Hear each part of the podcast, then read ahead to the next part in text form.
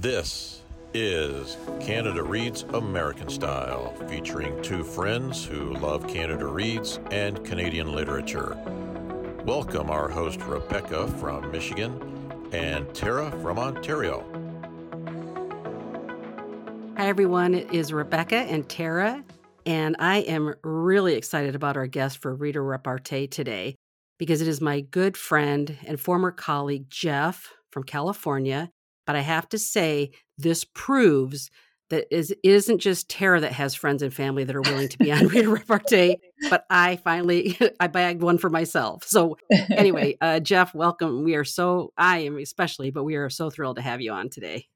Well, hello, and I'm I'm thrilled to be here too, and it's great to hear your voice.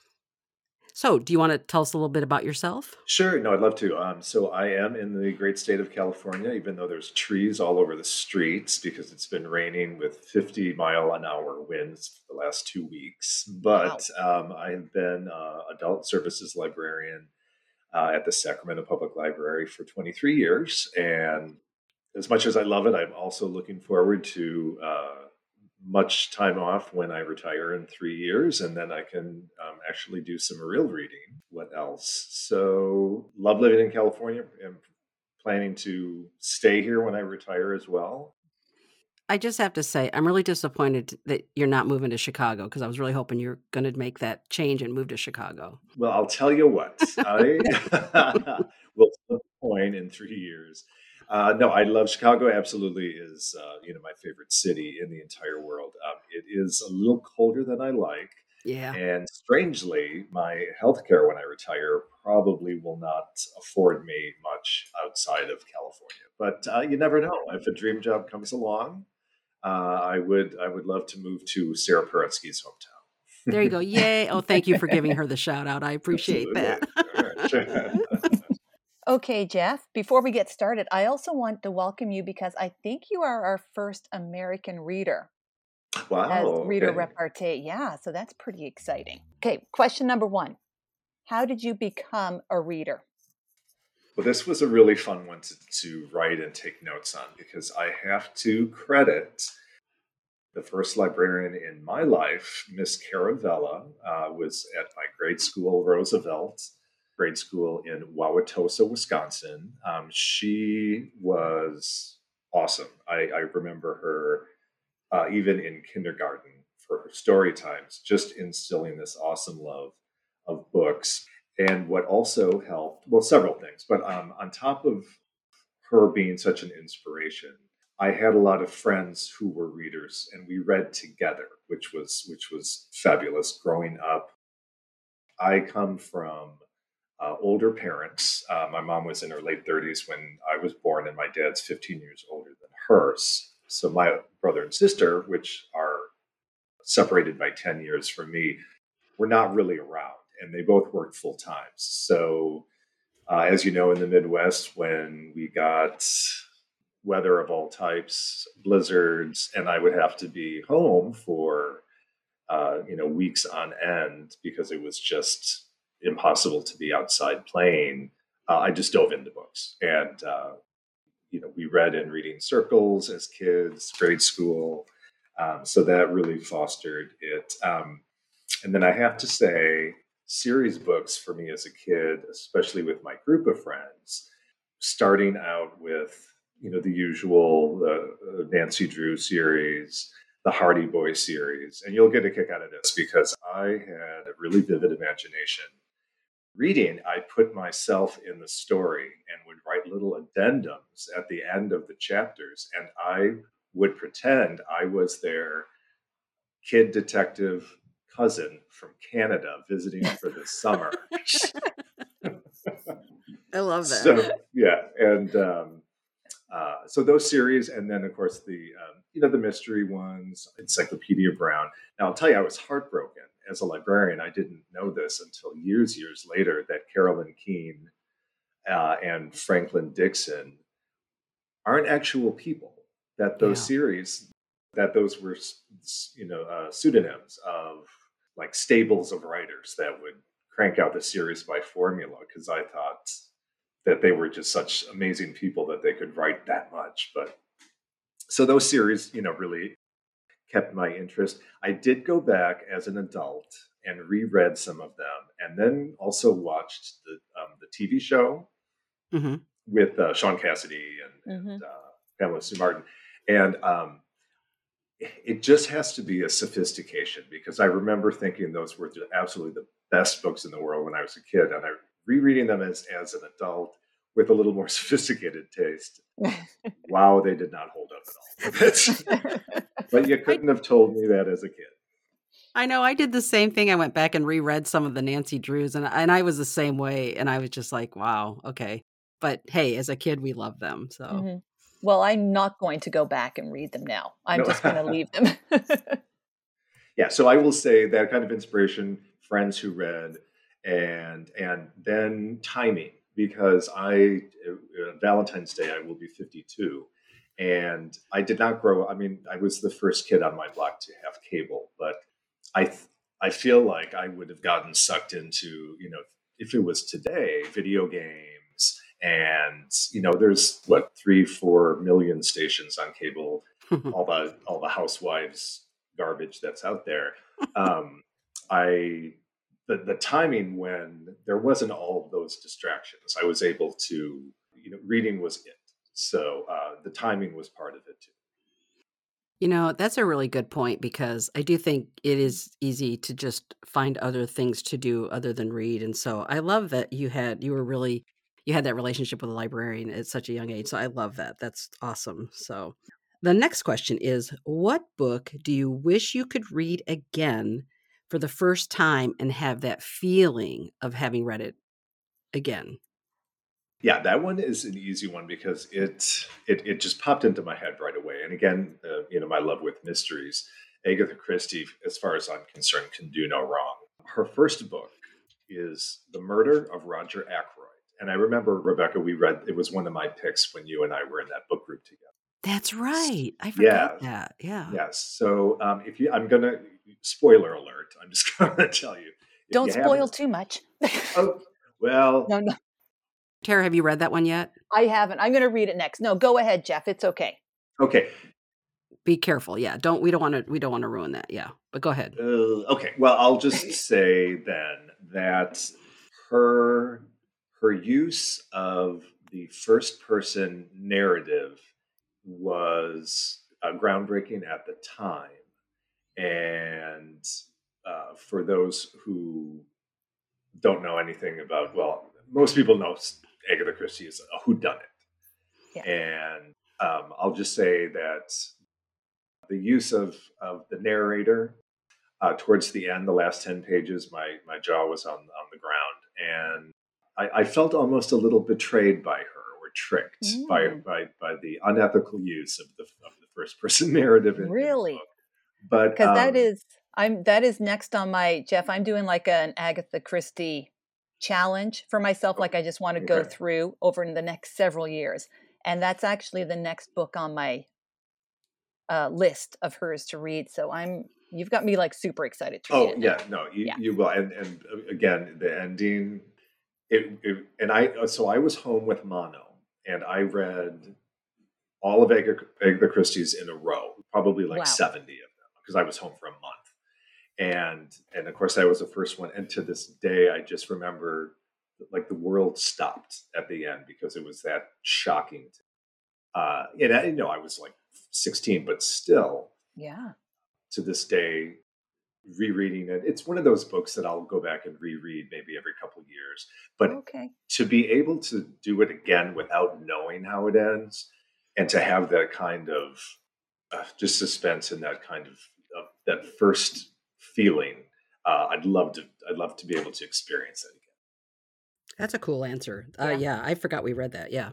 Oh, and I wanted to uh, just bring this up too, and we we have plenty of time, I assume, because of that the trick and, and how it was used, it inspired me to also write. And just a funny story about that. After I read that, I actually wrote an episode of Murder She Wrote because you know it's very similar and you know, mm-hmm. with uh, mm. Angela Lansbury. If it, I'm sure it's in Canada too, um, I hope. Yeah, yeah, yeah, yeah.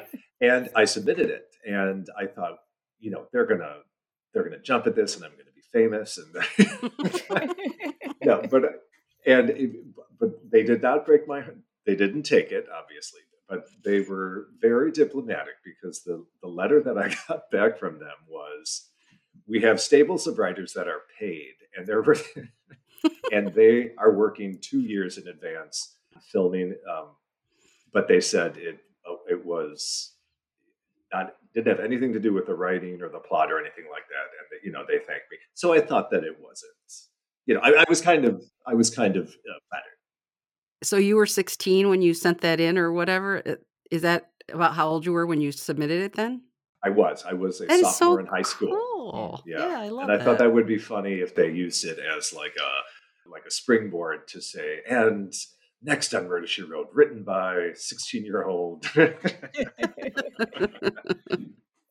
well, thank you. That was a great answer. Yeah, that was a good one.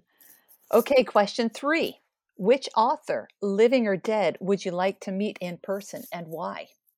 Okay, so Rebecca's going to get a kick out of this one too because this will this will go back to our book group. But um, I'm going to say Joe Eszterhas. oh my God, Jeff, are you serious? Oh my yes, God. Okay, okay, and I will I will explain why. oh God. Now he has published several books, but primarily, if you if you're not familiar with him, he's one of the highest paid and most controversial screenplay writers, uh, movie writers in in Hollywood. And um, I, I, had picked a book for our book group called American Rhapsody uh, that he wrote. And uh, just to give you a taste of uh, the kind of controversy he is, he's the author of Showgirls, uh, Basic oh. Instinct, Jagged Edge, and then some real bomb. Well, you know, like Showgirls, and then like yeah. some other really like sexual thrillers like Jade.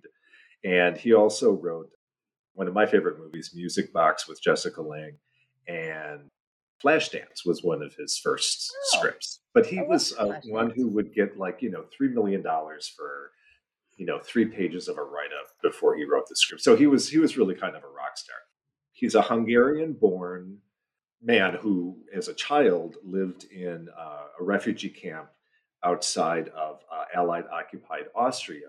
And he just had a fascinating life uh, on top of being a really usually brilliant writer. He had found out that his father was had committed war crimes and, and disowned him.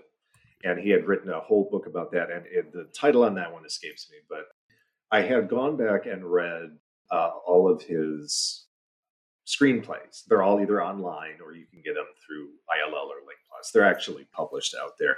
And I think what fascinates me the most about him and what I would like to ask him if I if I was able to have a conversation is what is your process? Because I've always thought, you know, we all have a book in us, but do you storyboard? Do you just sit down and type nonstop for three hours and then just cherry pick the good part. You know, it, those those kinds of things really fascinate me. And the fact that he's so prolific, his his uh, screenplays are so tight and so much goes on. Like you know how like in short stories, like every sentence counts. Mm-hmm. Every every everything, every direction in his screenplays are are uh, purposeful. They mean something. I just find it really fascinating.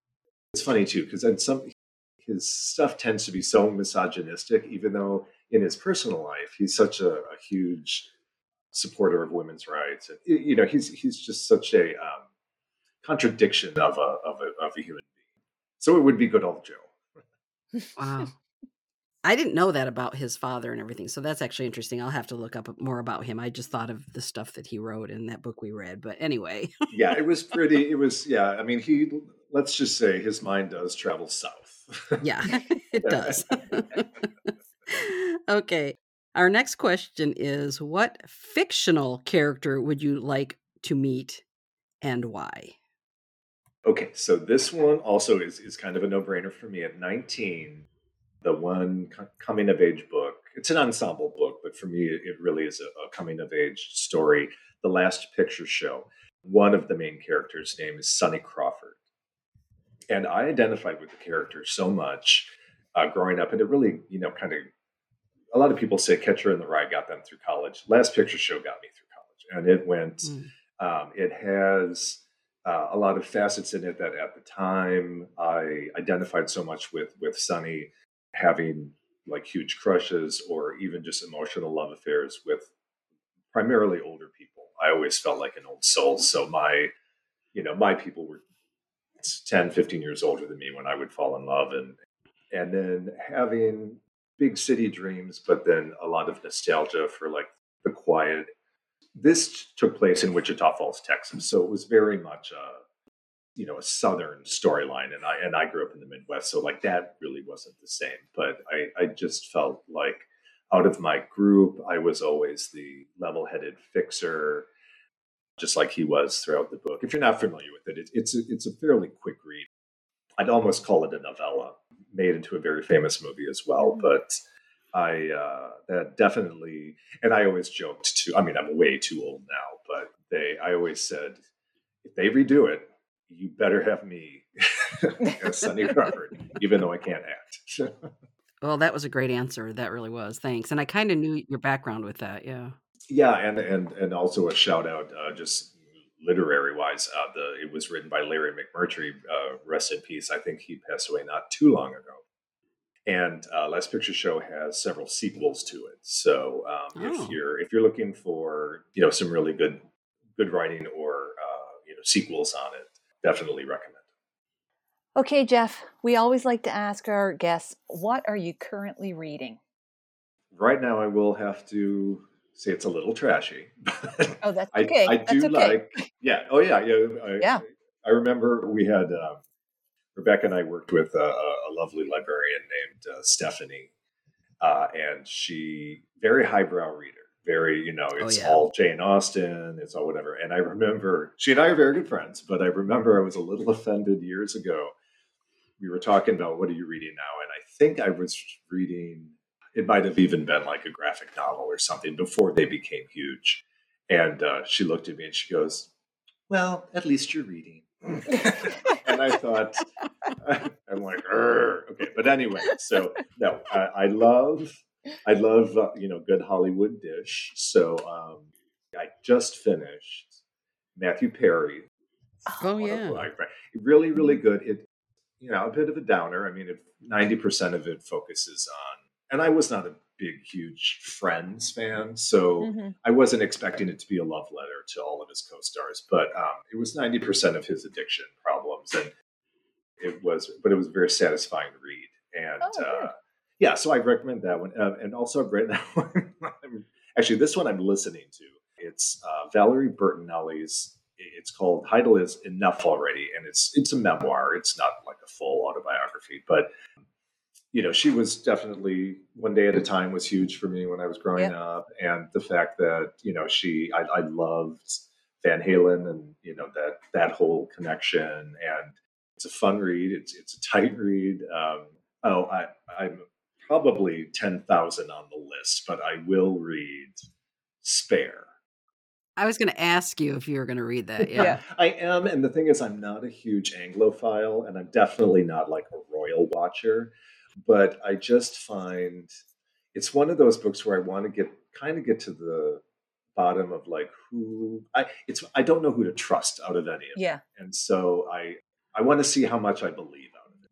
Yeah. You know, we'll we'll see. I I know nothing about Meghan Markle. I don't uh, I, I find it, you know, a little sad that out of the, you know, wealth and privilege that the, you know, Windsors have, just you know throughout history that you have two brothers that can't get along. I, I, I don't know. I just it, will be interesting. Well, Jeff, is there anything else you would like to add about um, reading or books or being a librarian or anything? Well, I will say this: I uh, kind of got roped into doing a a, a story time. I, I lost a friendship over it. we got into it, but I will say that the story time, because I was a grade school teacher before I was a librarian, and the traditional story times that I grew up with, that's it has um, changed so much. And when I did a lot of going around to different branches to view what is expected of story time now, it, it was really it, it was an experience. And I, of course, do a lot of comic book stuff just for fun. So I did a superhero story time.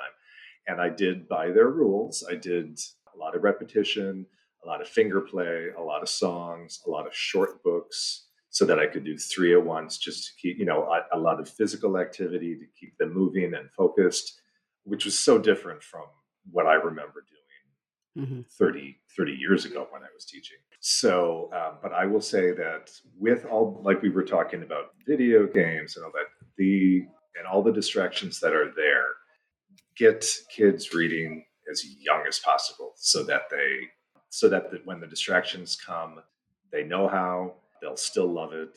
Yeah. Just throwing that the, that library connection in there again. Get get them get them when they're young.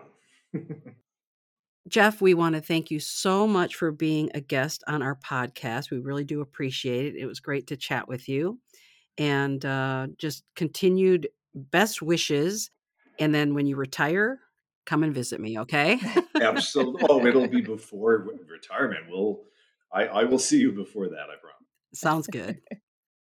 Thank you, Jeff. Thank you for having me. I, this has been just true joy. Thank you for joining us on our bookish journey.